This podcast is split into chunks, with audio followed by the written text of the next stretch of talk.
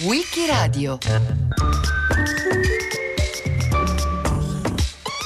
Carla Fracci raccontata da Donatella Bertozzi.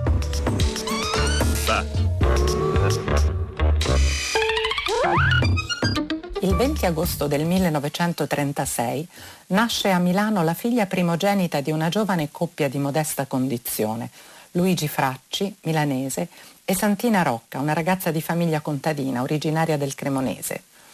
La bimba, battezzata Carolina, è destinata a un grande avvenire. Segnerà con il proprio talento la storia della danza del secondo Novecento, ma nulla nei primi dieci anni della sua vita lo farebbe presagire. Allo scoppio della guerra la piccola viene allontanata da Milano, cresce con la nonna e gli zii nelle campagne del Cremonese e del Mantovano. Pesta l'uva nei tini ed è una giovanissima guardiana delle oche. Ricorderà sempre la libertà e la gioia delle corse a perdifiato nei campi. Signora Fracci, Eugenio Montale l'ha definita l'eterna fanciulla danzante. Qual è il segreto di questa eterna fanciulla? Ah, non ci sono segreti perché penso che sia solo l'entusiasmo e la volontà di fare, di continuare a fare delle cose, di lavorare insomma in pratica, però naturalmente ci vuole bisogna credere a quello che si fa. È molto importante questo. E poi eh, trovare veramente ancora l'energia e il piacere di essere in palcoscenico. E io questo ce l'ho finché, finché va, eccomi qua. Finita la guerra la famiglia si riunisce a Milano. È nata intanto la secondogenita, Marisa. Luigi si impiega all'azienda tranviaria, Santina è operaia alla Innocenti. Carolina, ormai per tutti Carla, è una bambina vivacissima. Segue i genitori appassionati di ballo al dopolavoro tranviario e si diverte a imitarli, nel valzer, nel tango, nella rumba, dimostrando una spiccata musicalità. Viene iscritta perciò, su suggerimento di un'amica dei genitori, alla scuola di ballo della Scala – ma non è felice, considera le lezioni una gran fatica e anzi si annoia. La scala in cui l'allieva Carla Fracci muove sconsolata i primi passi è la scala della rinascita. Il commissario straordinario Antonio Ghiringhelli, nominato dal primo sindaco della Milano liberata, il socialista Antonio Greppi, è appena riuscito nel maggio del 46 nell'impresa di riaprire il teatro, gravemente danneggiato dalle bombe, con un concerto di Toscanini. A Milano sono anni di ricostruzione, di grande fervore culturale. Di fianco alla Scala, in via Filodrammatici, la nuova Casa della Cultura attira intellettuali e artisti di primo piano, da Elio Vittorini a Ignazio Gardella, Jean-Paul Sartre. Nel 1947 Giorgio Strehler e Paolo Grassi hanno fondato a due passi dalla Scala il piccolo teatro, con l'idea di creare un teatro d'arte aperto a un pubblico ampio, dotato di professionalità e di stabilità. Le stagioni alla Scala scintillano di nomi di prestigio, direttori come Tullio Serafin, Victor De Sabata, Fernando Previtali, cantanti come Renata Tebaldi, Fedora Barbieri, di lì a poco Maria Callas, destinata a segnare con la Tebaldi una storica rivalità. Chiamato da Toscanini, Aurelio Millos ha ricostruito il corpo di ballo, inserendovi alcuni brillanti talenti maschili che ha portato dalla capitale, Ugo Dellara, poi Mario Pistoni. Giungono anche altri coreografi celebri, Serge Liffard, Leonid Massin.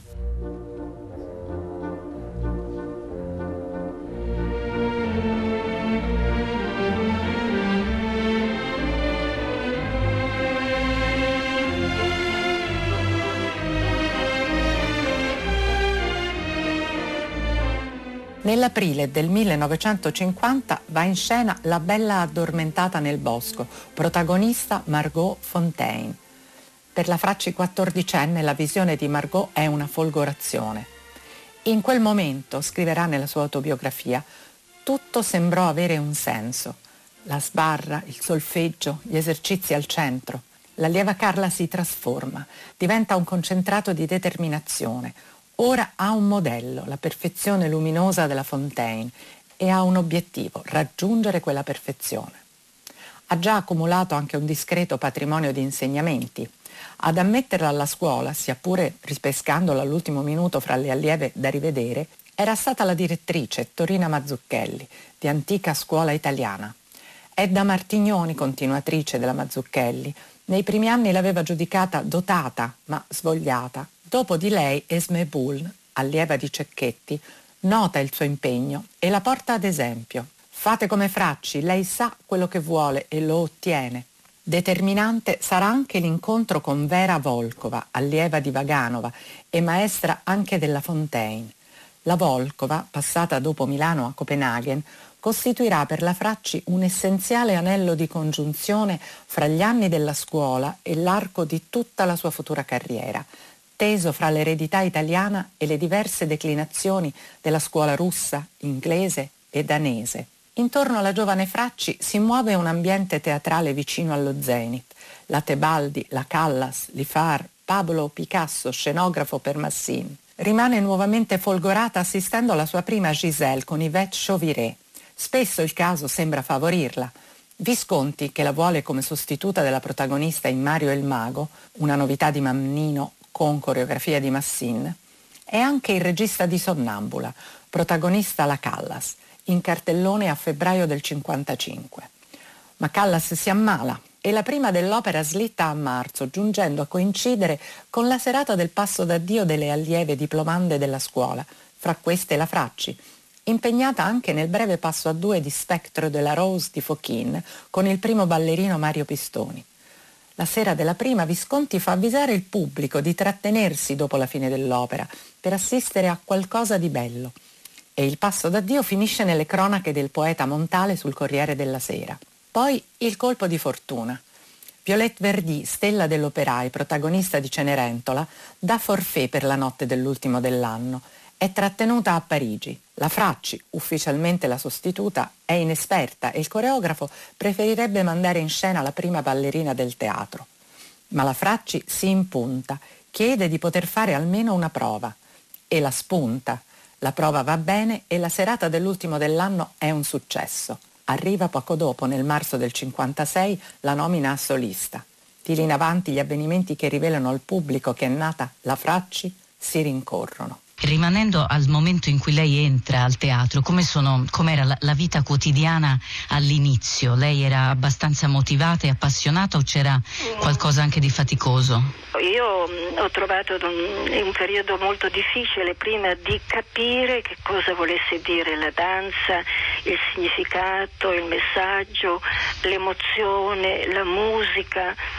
Tutto questo ho dovuto scoprirlo negli anni negli anni e piano piano, però eh, su presto ho trovato delle insegnanti straordinarie che mi volevano addirittura portare a studiare un, eh, fuori Italia, insomma.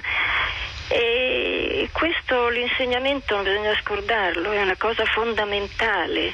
Certo. E, e, e, ho trovato delle persone fantastiche, gli incontri sono importanti e il guardare. E io ho guardato molto, ho guardato attentamente le grandi danzatrici. Questa è che lei mi dice la, l'occasione che ebbi per, come sostituzione eh, per Cenerentola. Sì. E fu sì, de, eh, Violetta Erwin che doveva rientrare a Parigi e io ero la sostituta.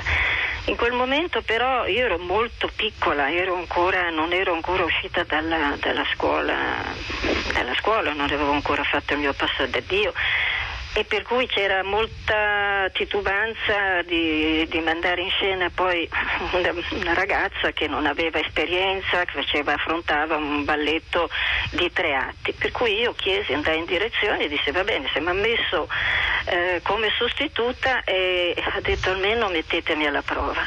Nell'estate del 57 arriva il primo grande successo di caratura internazionale Anton Dolin, già nei Ballerus di Diaghilev e fondatore con Alicia Markova del London Festival Ballet, la sceglie dopo un'audizione alla Scala per il suo Pas de Quatre, ripreso da quello ideato nel 1845 da Perrault per quattro celebri stelle del tempo, la Taglioni, la Grisi, la Cerrito e la danese Lucille Graham.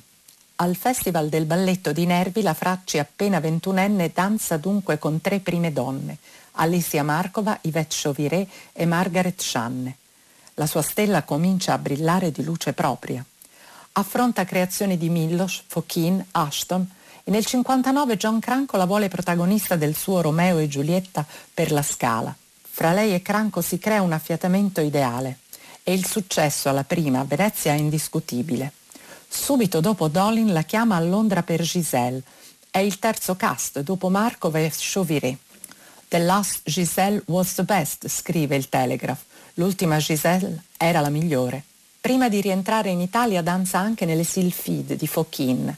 Di ritorno alla Scala riceve la nomina prima ballerina. Il decennio successivo la vede lanciata sulla scena internazionale.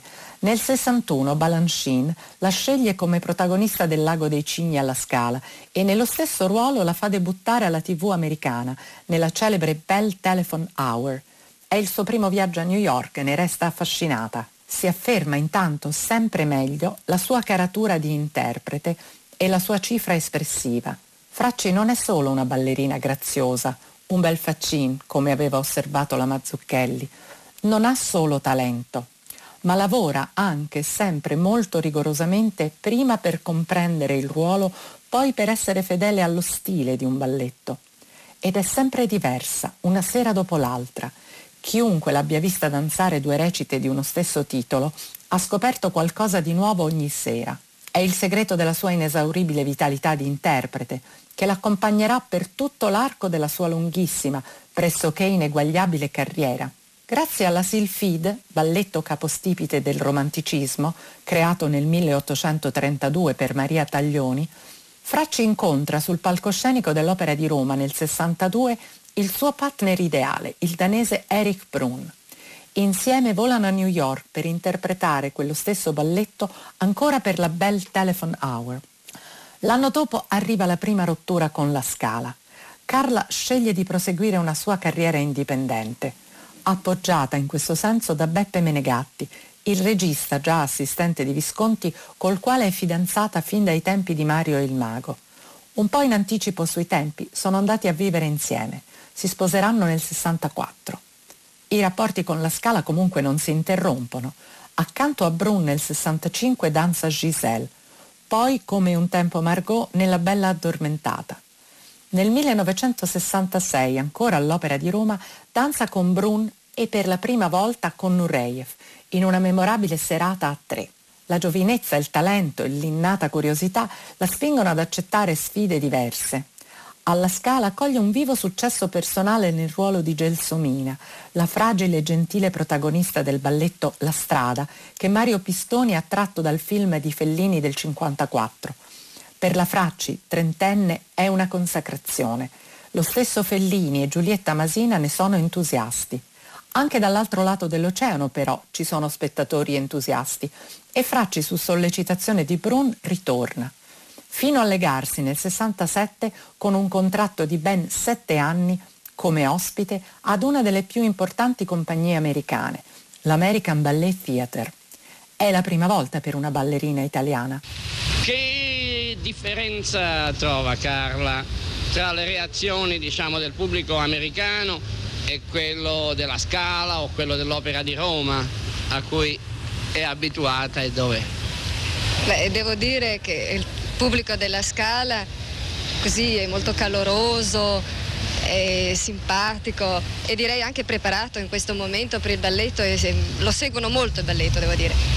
Certamente qui in America è molto più scaltro e molto più preparato il pubblico. Pensate che contemporaneamente qui al Lincoln Center agiscono tre compagnie di balletto. Il Royal Ballet Theatre con eh, Margot Fontaine e Nureyev, New York City Ballet e l'American Ballet Theatre. Contemporaneamente. Contemporaneamente. Praticamente affluiranno seralmente 12.000 persone. L'American Ballet Theatre, o APT come dicono correntemente gli appassionati, possiede un ampio repertorio con titoli della tradizione e capolavori del balletto moderno e contemporaneo. Fracci affronta subito Coppelia, un classico del tardo romanticismo francese, e poi l'ibseniano Miss Julie della svedese Birgit Kullberg, caposcuola del modernismo scandinavo. Con Anthony Tudor, maestro inglese del moderno balletto psicologico, affronta due capolavori, Jardin au Lilas e il suo originale Romeo e Giulietta, sull'omonima composizione di Frederick Delius. Dell'eccellente intesa artistica della coppia Fracci-Brun resta viva traccia nel celebre film Giselle del 69. Girato in Spagna con ritmi di lavorazione massacranti, lontanissimi da quelli del teatro, il film registra fin nel dettaglio il talento e le risorse dei due interpreti ed è un documento prezioso di quella personalissima lettura del personaggio di Giselle che renderà la Fracci celebre nel mondo. Il 1969 è anche l'anno della nascita di Francesco, il figlio di Carla e Beppe, che Carla ha fortemente voluto, nonostante la moda del tempo quasi imponga alle ballerine la rinuncia alla maternità. Negli anni 70, col diradarsi dell'attività di Brun, che infine rinuncia alla danza, alla BT Fracci trova un nuovo brillantissimo partner nell'italiano Paolo Bortoluzzi. A Spoleto danza per la prima volta accanto a Misha Barishnikov in Medea di Butler, mentre si infittisce la sua collaborazione con Nureyev. Ottengono insieme un grande successo nella versione di Schiaccianoci che Nureyev allestisce per la Scala. Nel 1980 visseranno il successo del suo nuovo Don Quixote ancora per la Scala. Danzare accanto a Rudy è una sfida che bisogna vincere momento per momento, ha detto più volte la Fracci, ma fin da ragazzina Carla ha acquisito forza e determinazione e la sfida è reciproca. Mio marito mi ha aiutato a promuovere la danza e portarla a tutti e non solo isolata come personaggio, ma portando i balletti eh, di repertorio. Io parlo non di ora, ma parlo di 40 anni fa, così, la danza in Italia, a Venezia, Trieste, Torino, Genova, dappertutto, tutti i teatri meravigliosi, eh, tutta l'Emilia, Parma, Reggio Emilia, eh, e portando il repertorio, cioè a conoscenza il pubblico doveva capire anche la tradizione, il balletto, la compagnia, non c'erano questi. A proposito del decentramento, portiamo il balletto e la danza in tutta l'Italia, tut- anche lontano dalla scala dei grandi teatri. La rimproverava Nureyev, le diceva Carla rischi di farti male, rischi di stancarti, perché ti spendi tanto, tu devi ballare solo nei grandi teatri e basta, è così. È vero. È e lei vero. cosa Anche rispondeva? Eric Brun me lo diceva, e lei sì, cosa perché rispondeva? tornavo da, magari da New York e poi eh, lavoravo in un teatro comunque sempre meraviglioso, perché i teatri sono come casa nostra. Eh, Ma lei cosa te... rispondeva alla critica? Ti spendi troppo? Mm, beh, io dicevo mm, che era necessario fare questo lavoro in Italia e loro lo sapevano bene. Ovunque si trovi comunque, e ormai da almeno tre decenni la si trova in qualunque parte del mondo, la Fracci ha sempre in mente il viaggio di ritorno a casa. Non solo Milano, la Scala, ma l'Italia intera, ovunque si possa replicare una scena e ospitare su panche, pietre, poltrone o anche seggiole da osteria un pubblico. Sostenuta dal marito che le dedica la maggior parte delle proprie energie e innumerevoli creazioni ad hoc, raggiunge ogni angolo della penisola, portando la danza ovunque, spesso criticata, immancabilmente applaudita, circondata da una palpabile e crescente popolarità. Una popolarità che si nutre anche di scelte fin lì inconsuete per una danzatrice classica. La Fracci compare anche in tv, accanto a Renato Raschel o in una serata speciale con le gemelle Kessler o alla sbarra con Ether Parisi. Per la televisione sarà anche attrice. Nello sceneggiato di Renato Castellani dedicato alla vita di Giuseppe Verdi, interpreta il ruolo del soprano Giuseppina Strepponi, seconda moglie del compositore, e ottiene largo consenso. Carla Fracci, c'è chi ha visto le prime puntate di questo sceneggiato e parla già di un'attrice eccezionale, di una, di una seconda carriera che le si apre dopo quella stupenda eh, di ballerina tutti i complimenti, grazie. Ma non credo, insomma, penso che si esageri un po' troppo. Lei è, è, intimidita quasi da questa... No, io sono paralizzata perché non mi sono ancora abituata a questo punto rosso che ci segue mi veramente mi terrorizza. E un po' mi succede come, come mi è successo alle prime riprese insomma, del film di Verdi. Che è stato. È successo per pochissimo tempo. Beh, al Teatro Ponchelli. E poi e poi ha capito quando ha imparato a volare ha volato da sola. Beh, no. È la questione di quella piccola tecnica un po' diversa.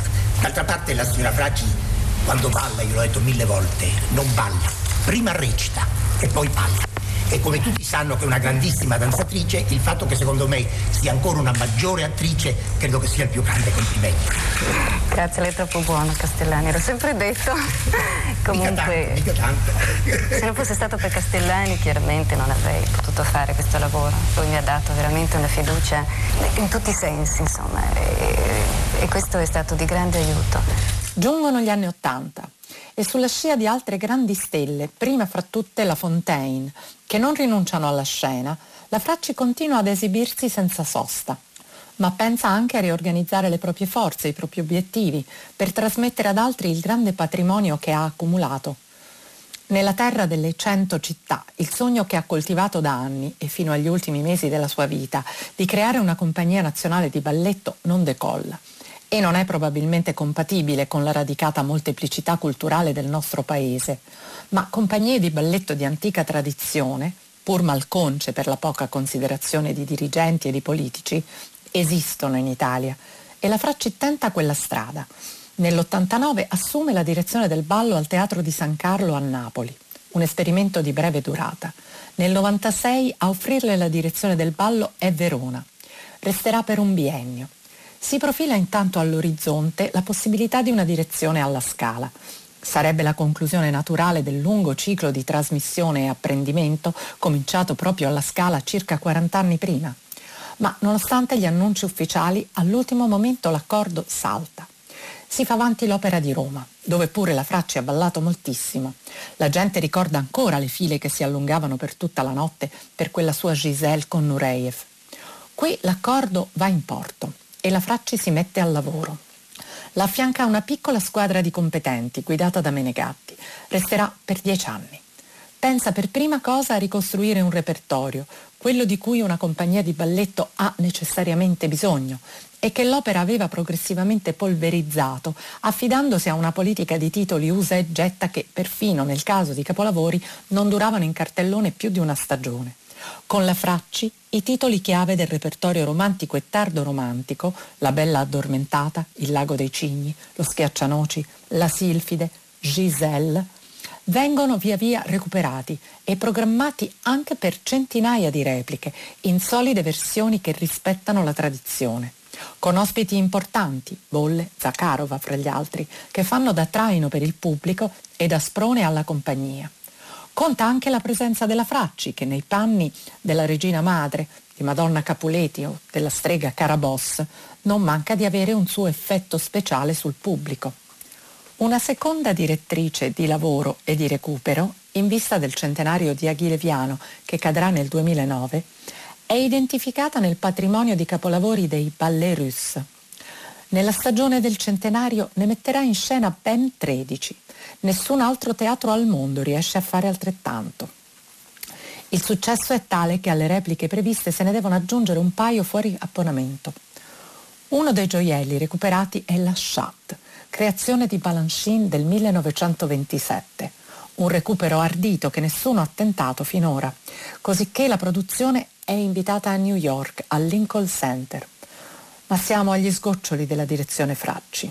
L'aria politica è cambiata e stando alle voci mancano i soldi per pagare il viaggio a New York ai ballerini. Una sconfitta cocente. Che effetto fa trovarsi qui su un palco e non sul palcoscenico? Beh, sul palcoscenico è un tipo di emozione, in un palco è un'altra, specialmente se si segue come spettatore così un, un, un balletto eh, il balletto che mm, tu hai mm, magari lavorato, preparato, per cui eh, spesso seguo le repliche dei vari balletti anche per poi correggerli. Una volta disse ho consumato migliaia di scarpette da ballo eppure ogni volta è come un debutto. È ancora così. sì, in effetti sì, insomma. Eh, sempre come, come un esame. Eh, e questo però trovo che sia anche giusto perché credo ti migliori.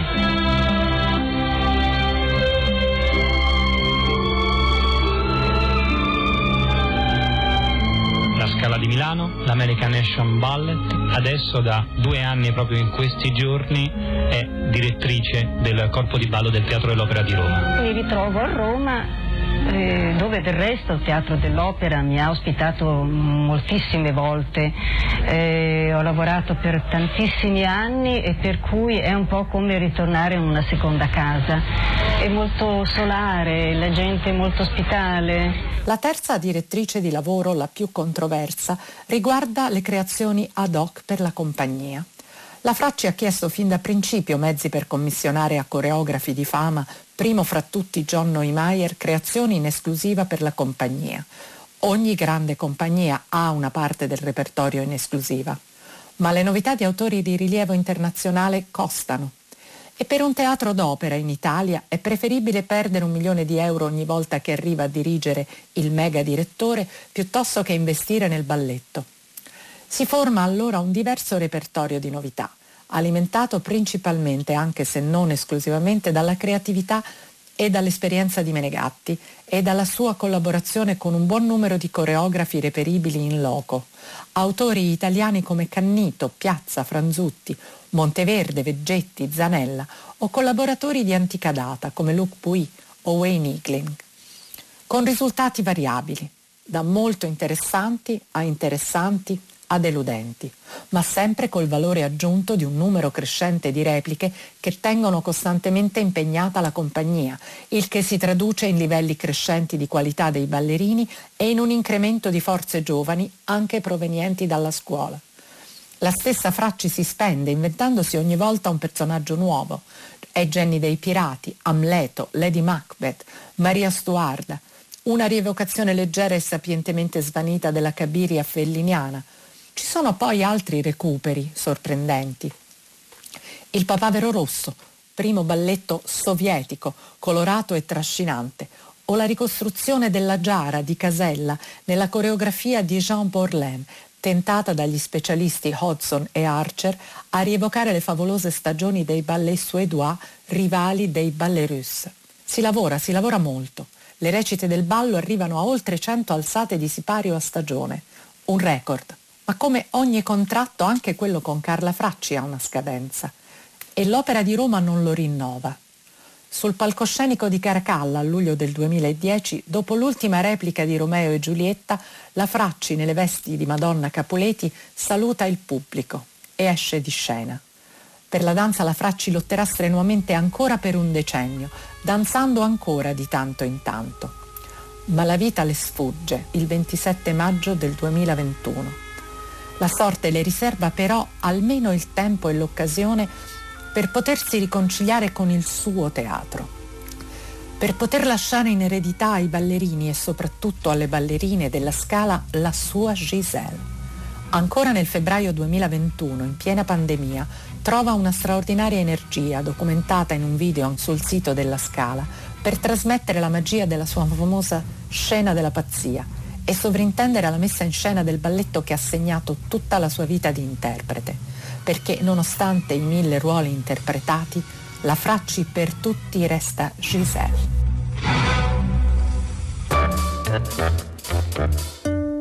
Il 20 agosto 1936 nasce a Milano Carla Fracci. Donatella Bertozzi l'ha raccontato a Wikiradio. Va a cura di Loredana Rotundo, con Marcello Anselmo, Antonella Borghi, Natascia Cerqueti e Roberta Vespa. Per riascoltare e scaricare il programma vai sul sito di Radio 3 o scarica l'app RaiPlay Radio.